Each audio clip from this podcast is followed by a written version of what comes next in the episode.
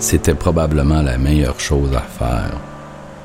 Prendre ses clics ses claques et fuir vers de meilleurs horizons.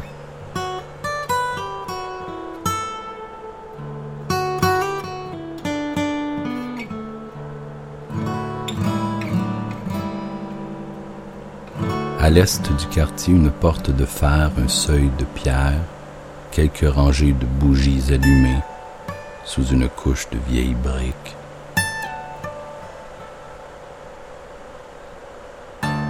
Encore quelques fleurs et il sera libre.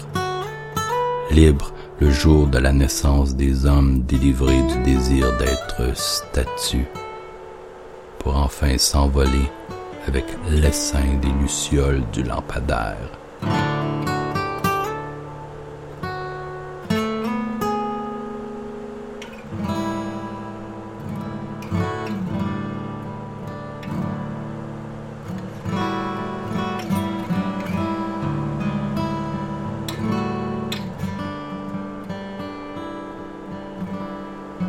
Il va devenir le monstre sacré de ses rêves en s'envolant avec la légende de l'esprit qui flotte sur la ville.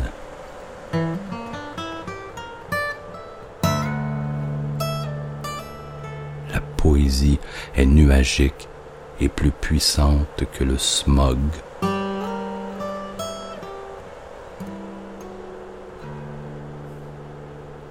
On appelle ça dans le jargon de la littérature underground la fibre de l'incandescence.